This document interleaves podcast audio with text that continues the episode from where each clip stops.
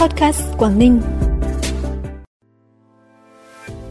Quảng Ninh phát triển sản phẩm du lịch chất lượng cao từ những giá trị khác biệt của thiên nhiên, con người, văn hóa kết hợp với đẩy mạnh chuyển đổi số.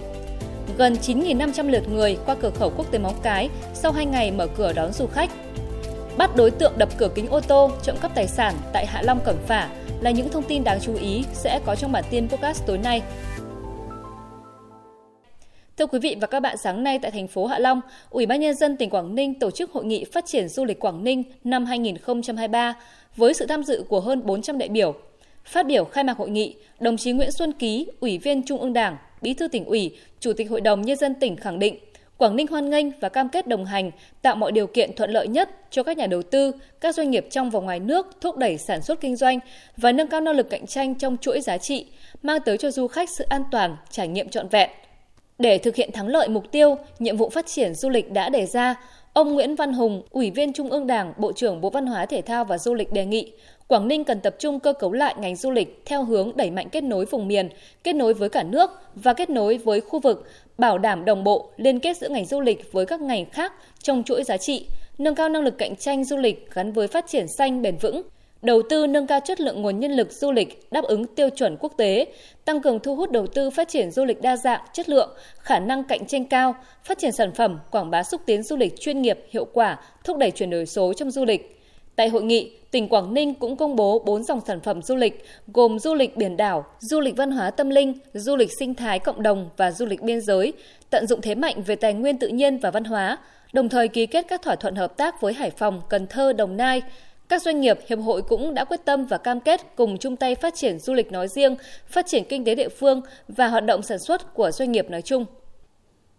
Cũng trong sáng nay tại thành phố Hạ Long, Ủy ban nhân dân tỉnh tổ chức hội nghị trực tuyến đến 13 điểm cầu huyện thị xã thành phố và 177 điểm cầu các xã phường thị trấn trên địa bàn tỉnh, tập huấn công tác bảo vệ bí mật nhà nước và an ninh mạng. Sự hội nghị có đồng chí Bùi Văn Kháng, Phó Chủ tịch Ủy ban nhân dân tỉnh, đại diện lãnh đạo Hội đồng nhân dân tỉnh, đoàn đại biểu Quốc hội tỉnh,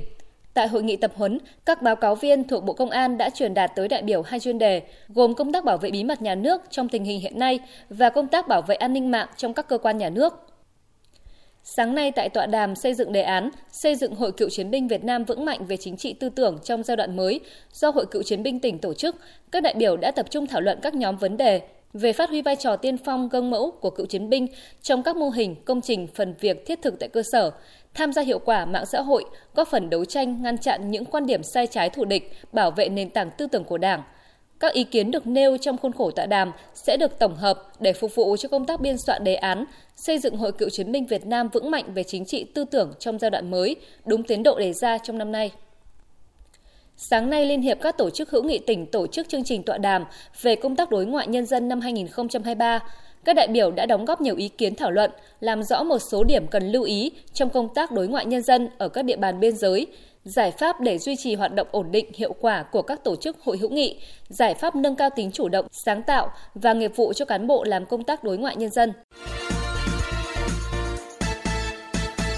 Bản tin tiếp tục với những thông tin đáng chú ý khác. Sáng nay tại thành phố Hạ Long, Sở Văn hóa Thể thao tổ chức hội thảo nâng cao chất lượng, hiệu quả hoạt động hệ thống thiết chế văn hóa thể thao cơ sở. Theo đánh giá, hiện nay việc đầu tư quản lý, khai thác, tổ chức hoạt động của các thiết chế văn hóa thể thao cơ sở vẫn còn hạn chế, chưa phát huy hết được công năng của các thiết chế, gây lãng phí sau đầu tư. Thiết chế văn hóa cấp xã còn thiếu, nhiều nhà văn hóa chưa đáp ứng được nhu cầu, nội dung hoạt động nghèo nàn, chưa thường xuyên và sôi nổi, thiếu quỹ đất để xây dựng, thiếu kinh phí hoạt động, bộ máy tổ chức còn thiếu và yếu. Nhiều giải pháp đưa ra tại hội thảo đều thiết thực, phù hợp với tình hình địa phương và có tính ứng dụng hiệu quả cao. Sáng nay tại thành phố Hạ Long, Cục Thuế tỉnh Quảng Ninh tổ chức hội nghị hỗ trợ về quyết toán thuế năm 2022, hướng dẫn chính sách thuế và hóa đơn điện tử cho trên 300 người nộp thuế của các doanh nghiệp do Cục Thuế quản lý trên địa bàn tỉnh. Thông qua hội nghị đã giúp cho người nộp thuế hiểu thêm về các chính sách thuế mới, chủ động trong thực hiện giả soát hồ sơ, kê khai và làm thủ tục quyết toán thuế thu nhập doanh nghiệp, thuế thu nhập cá nhân tại đơn vị doanh nghiệp, đồng thời hiểu thêm về những lợi ích trong việc áp dụng hóa đơn điện tử sau 2 ngày mở cửa đón khách du lịch ngày 15-16 tháng 3, đã có gần 9.500 lượt người xuất nhập cảnh qua cặp cửa khẩu quốc tế Móng Cái Việt Nam, Đông Hưng Trung Quốc, trong đó có 5.144 lượt người nhập cảnh, 4.349 lượt người xuất cảnh. Phòng Cảnh sát Hình sự Công an tỉnh vừa phối hợp với công an các đơn vị địa phương liên quan tiến hành bắt giữ Nguyễn Tuấn Đạt, sinh năm 1992, trú tại phường Đông Hải 1, quận Hải An, thành phố Hải Phòng. Đối tượng thực hiện nhiều vụ đập cửa kính ô tô, trộm cắp tài sản trên địa bàn thành phố Hạ Long và thành phố Cẩm Phả. Tại cơ quan điều tra, đối tượng Nguyễn Tuấn Đạt khai nhận sau khi ra tù do không có công ăn việc làm ổn định, đã chọn địa bàn Quảng Ninh, lợi dụng ban đêm dùng đèn khò, khò vào kính xe ô tô, sau đó đập vỡ kính để trộm cắp tài sản. Theo tài liệu của cơ quan điều tra, chỉ trong thời gian từ ngày 1 đến ngày 13 tháng 3, đối tượng này đã gây ra hàng chục vụ trộm tài sản theo phương thức trên. Phần cuối bản tin là thông tin thời tiết trên địa bàn tỉnh. Đêm nay và ngày mai, tỉnh Quảng Ninh chịu ảnh hưởng của áp cao lạnh lục địa có cường độ suy yếu, kết hợp với hội tụ gió yếu trên cao. Thời tiết các khu vực trong tỉnh phổ biến nhiều mây, gần sáng và ngày mai có mưa, mưa nhỏ, nhiệt độ dao động từ 20 đến 24 độ. Trân trọng cảm ơn quý vị và các bạn đã dành thời gian cho kênh podcast Quảng Ninh. Xin kính chào và hẹn gặp lại.